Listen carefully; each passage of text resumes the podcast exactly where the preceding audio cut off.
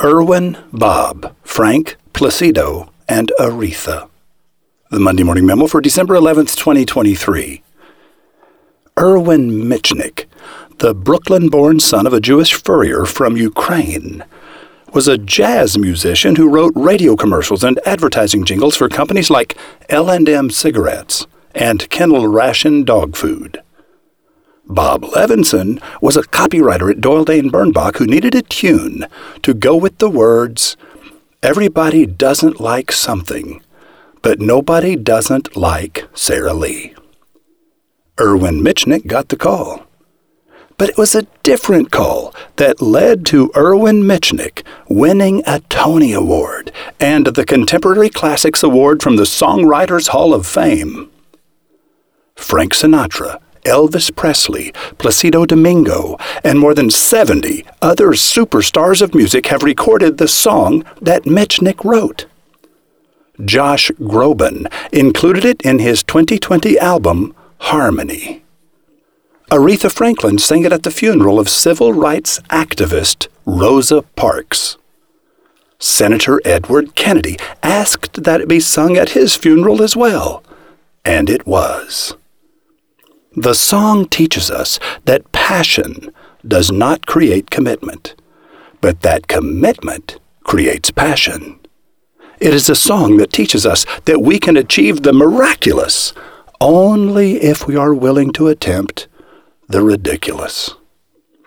Do you remember the Ze Frank quote I shared with you last week?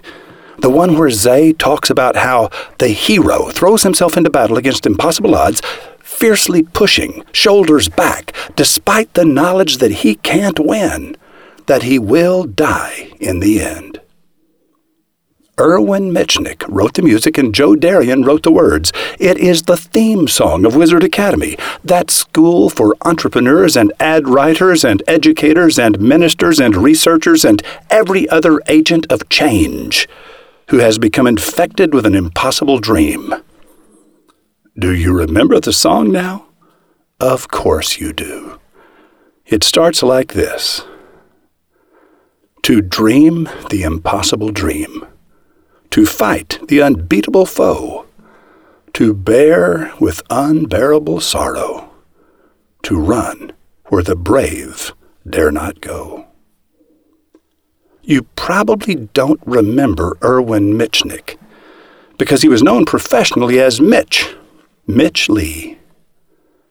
I'll bet you can guess what Andy Beagle has for you in the rabbit hole. In other news about impossible dreams, last week I bought an extremely old copy of the book Miguel de Cervantes wrote that inspired the song by Mitch Leigh and Joe Darion. Perhaps I'll tell you about it after the beginning of the year.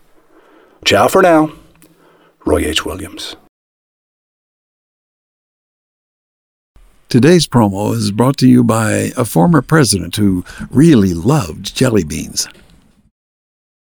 Good business ideas often die on the vine because of the cost and logistics of bringing those ideas into reality. Uzair Ahmed saw all these missed opportunities, so he figured out how to use technology and automation to make these good business ideas come alive. Uzair tested a high tech low overhead system to launch a business that provides on site car repairs. Guess what? It succeeded wildly. Now, Uzair tells roving reporter Rotbart he can help other businesses cut their costs up to 60% by following his model. And this also reduces the number of hours a business owner has to spend at work.